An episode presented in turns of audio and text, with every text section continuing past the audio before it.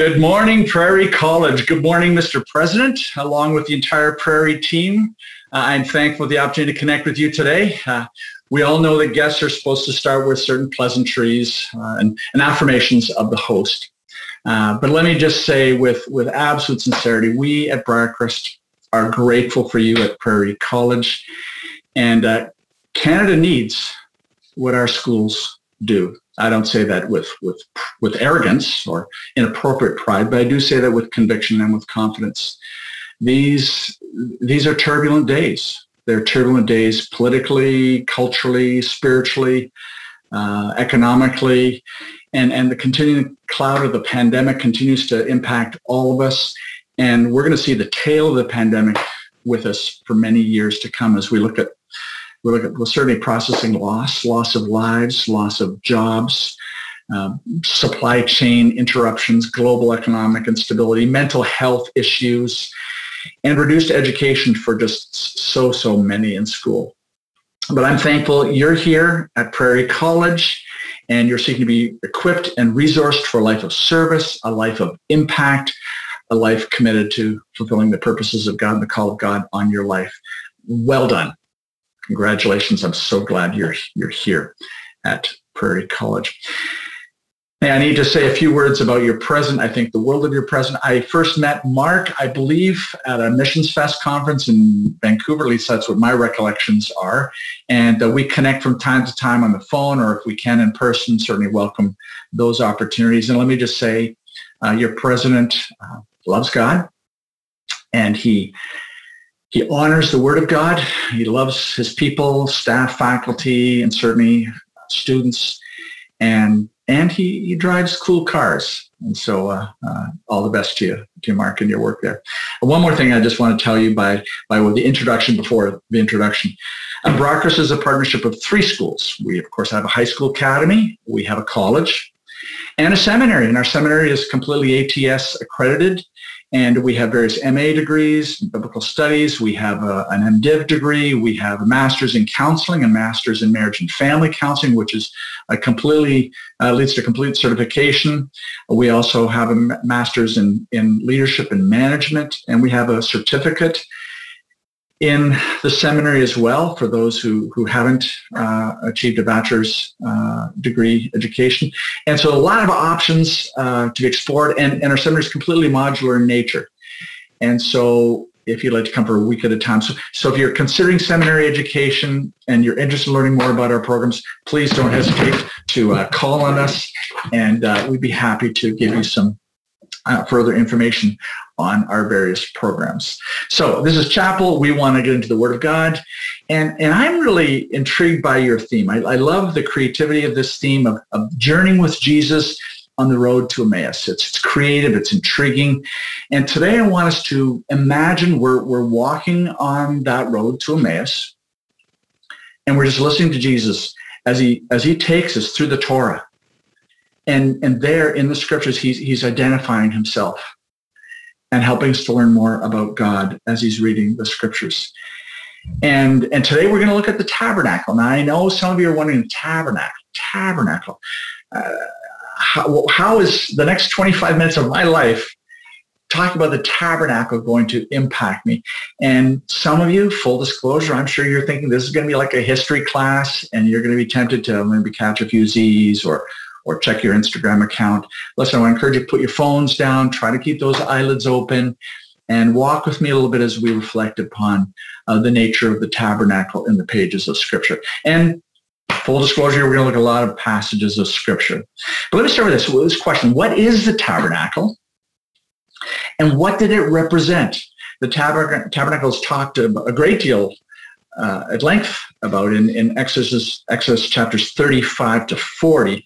It's first introduced to us in, in chapter 25, but, but the context here is, you'll recall, Israel has been delivered from bondage, from slavery in Egypt, and now they're being established as a new society.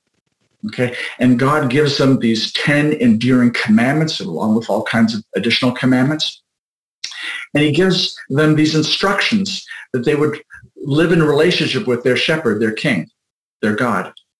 And he explains how to worship and he gives them principles for worship and practices for worship and he explains expectations for religious leaders and the symbols and aids to worship. And one of the things he details out is the tabernacle.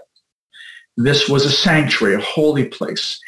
And in Exodus chapter 25, here's where we're introduced to the, the tabernacle. He says, and let them make me a sanctuary that I may dwell in their midst. That's the function. It's a holy place. That's what sanctuary means.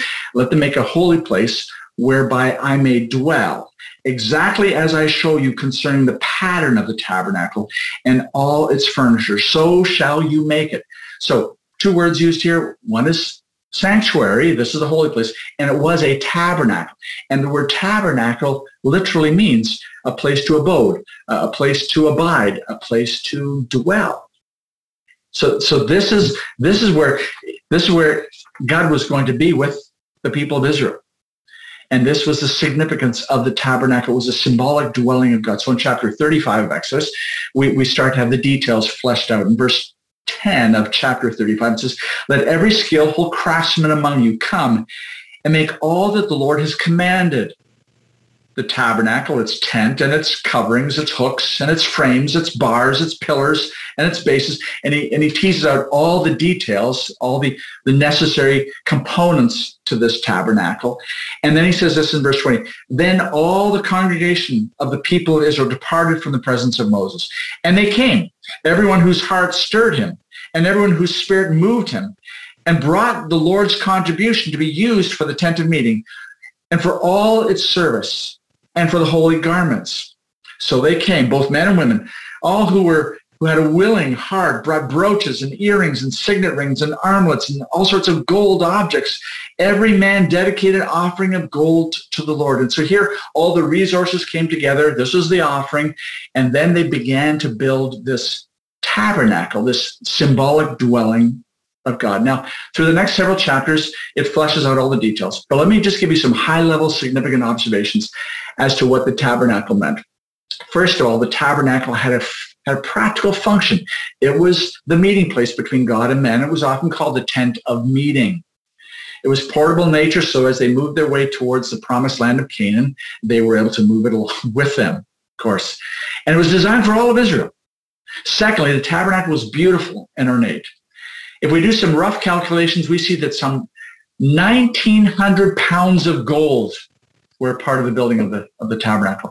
Some 6,400 pounds of silver and another 4,500 pounds of brass were all part of the building of the tabernacle. Now you think it portable? It's not that portable, but but it was ornate. It was beautiful. It was magnificent. It was intended uh, to, to represent the dwelling of God.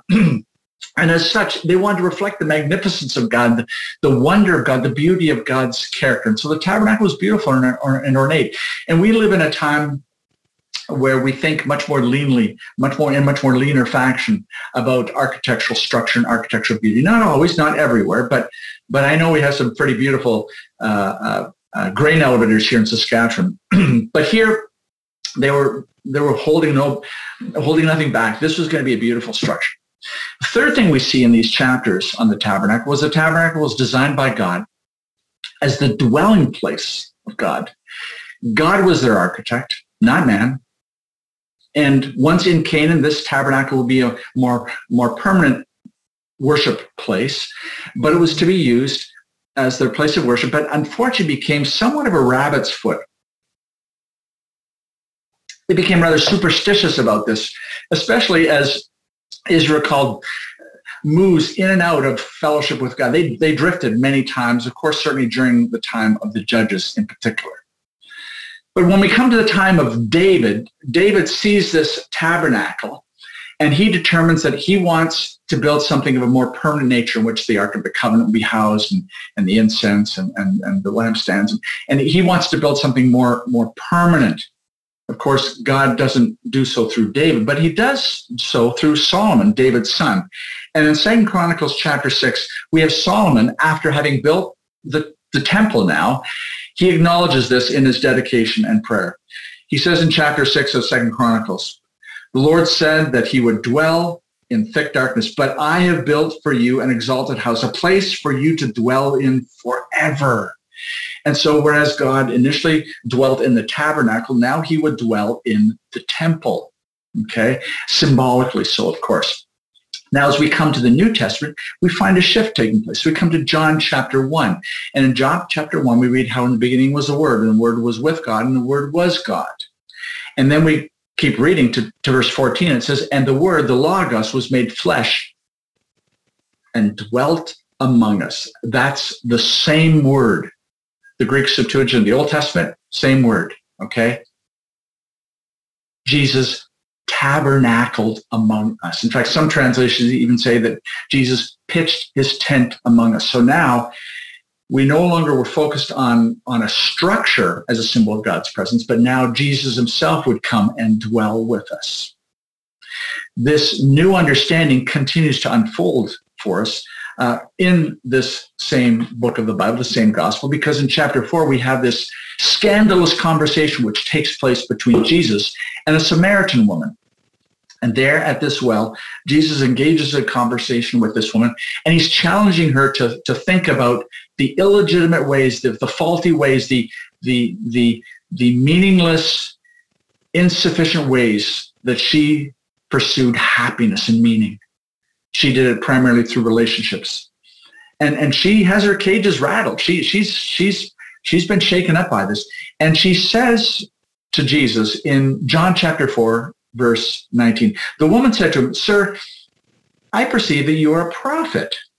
Our fathers worshipped on this mountain, but you say that in Jerusalem is the place where people ought to worship. Jesus said to her, Woman, believe me, the hour is coming when neither on this mountain nor in Jerusalem will you worship the Father. You worship what you do not know. We worship what we know, for salvation is from the Jews. But the hour is coming, and now is here, when the true worshippers will worship the Father in spirit and in truth. For the Father is seeking such people to worship him. God is spirit, and those who worship him must worship in spirit and in truth. So Mount Gerizim was a, was a deeply sacred mountain for the Samaritans. This was, of course, where Abraham encountered Melchizedek. And Jesus says that a crisis is coming. The temple is going to be destroyed and, and, a new era will begin whereby worship will no longer be attached to a physical structure, won't be so much temple focused. And the Father will be looking for worshipers who worship him in spirit and in truth. In spirit because God is spirit and really can't be contained in physical structures. It was symbolic before, but now we'll have a greater understanding of that. In, in, in spirit, with sincerity, with our own spirit, and in truth with authenticity. And so true worshipers worship with sincerity and authenticity.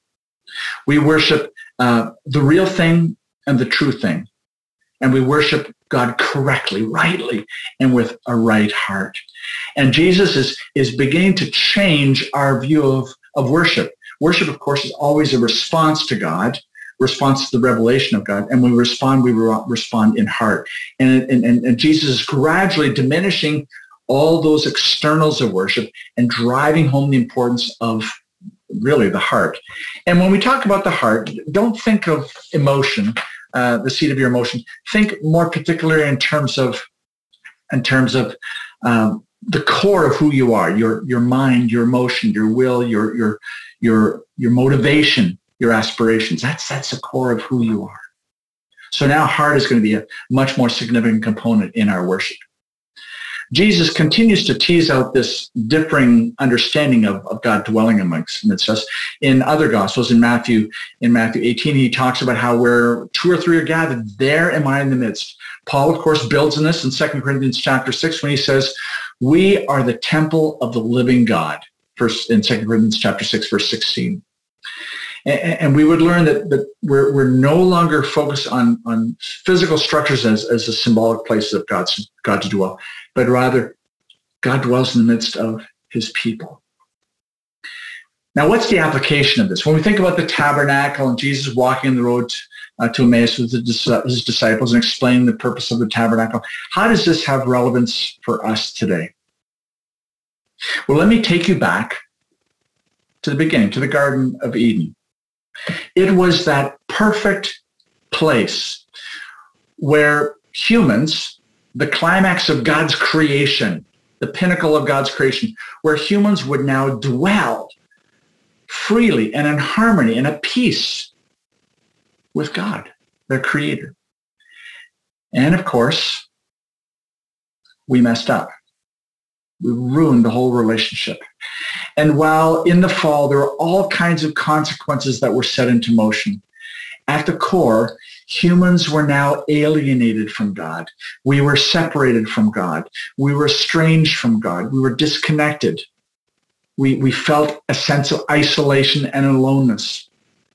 And God says, I, I'm going to, to restore that relationship. And he gradually did.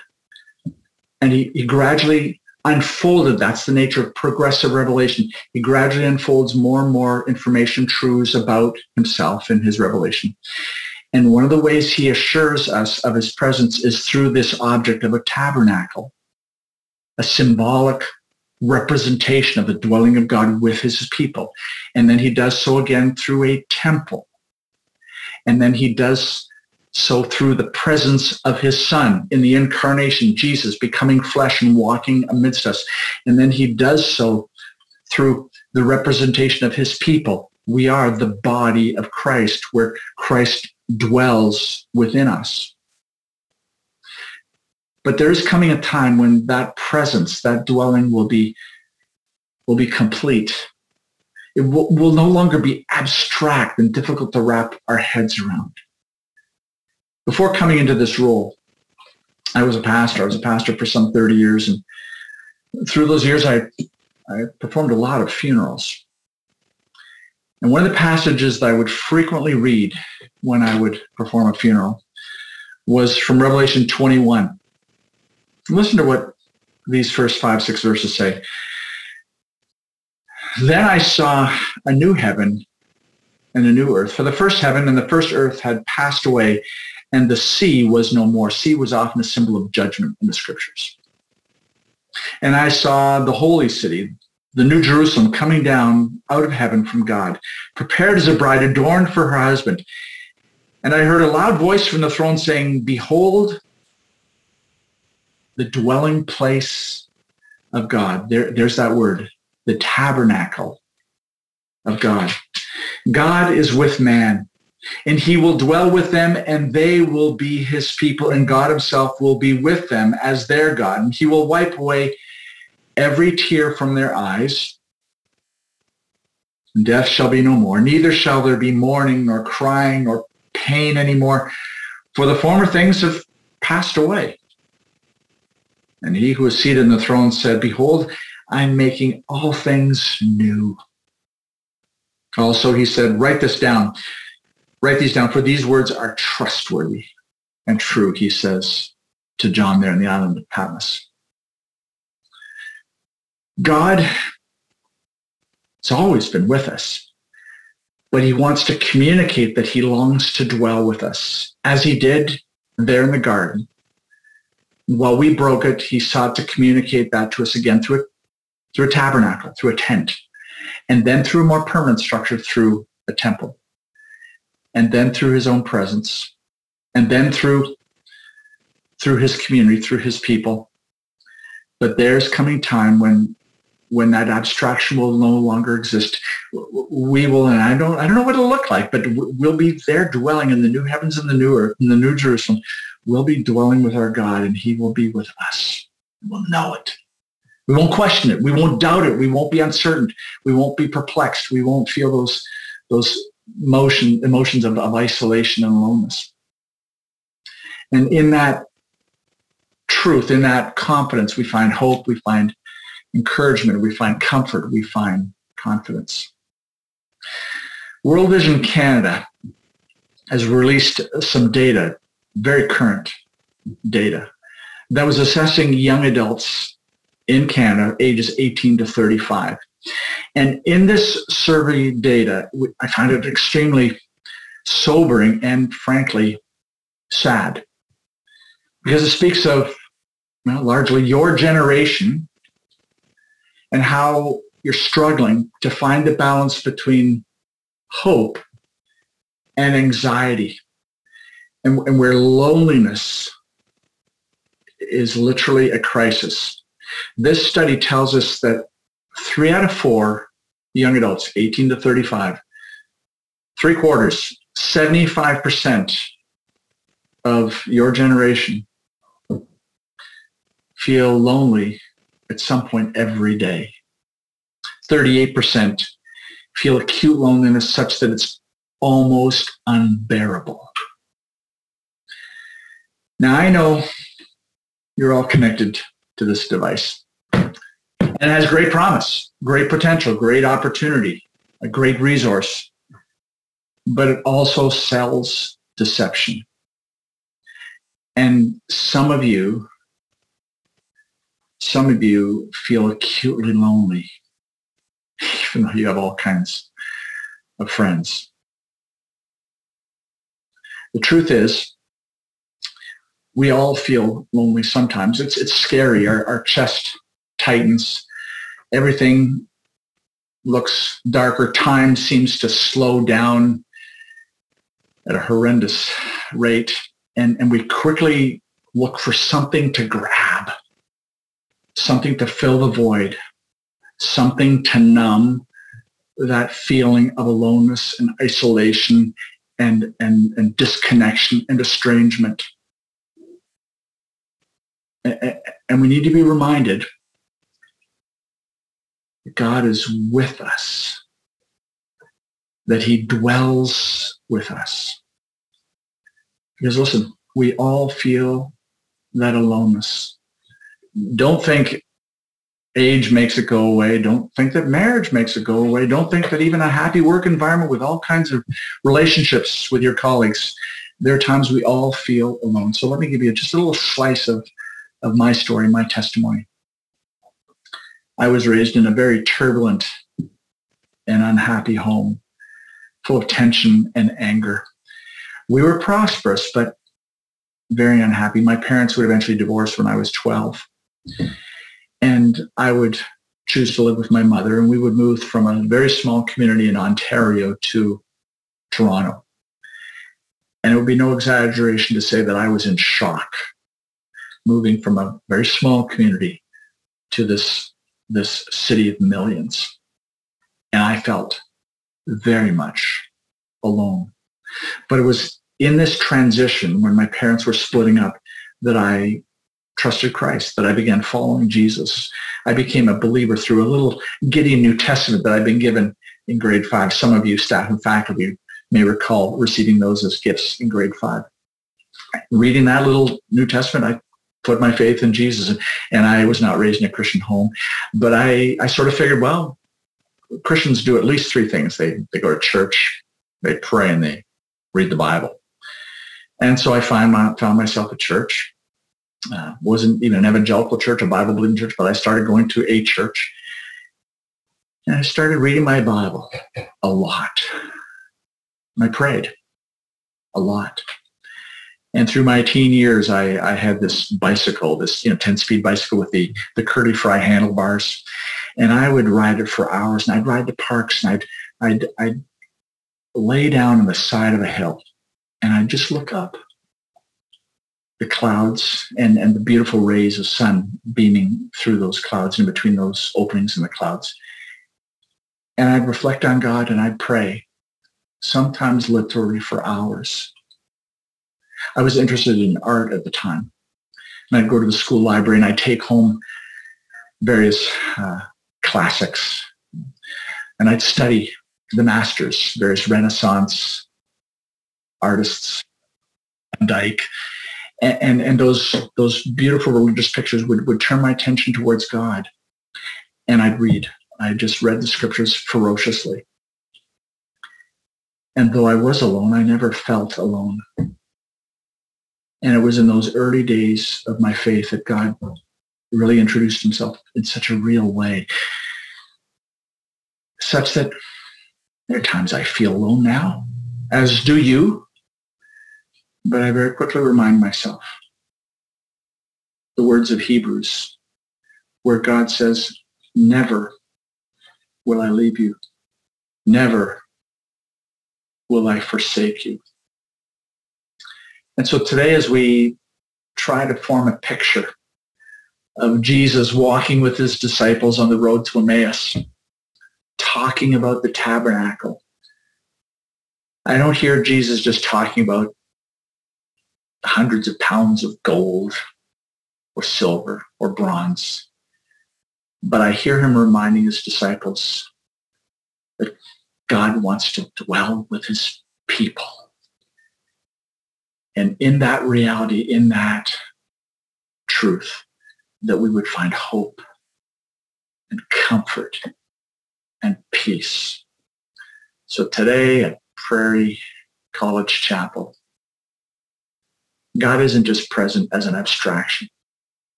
He dwells with you. He dwells with me. And in that dwelling, in that pitching of a tent, he finds such great joy. And so today, revel in that truth, in that reality. God bless.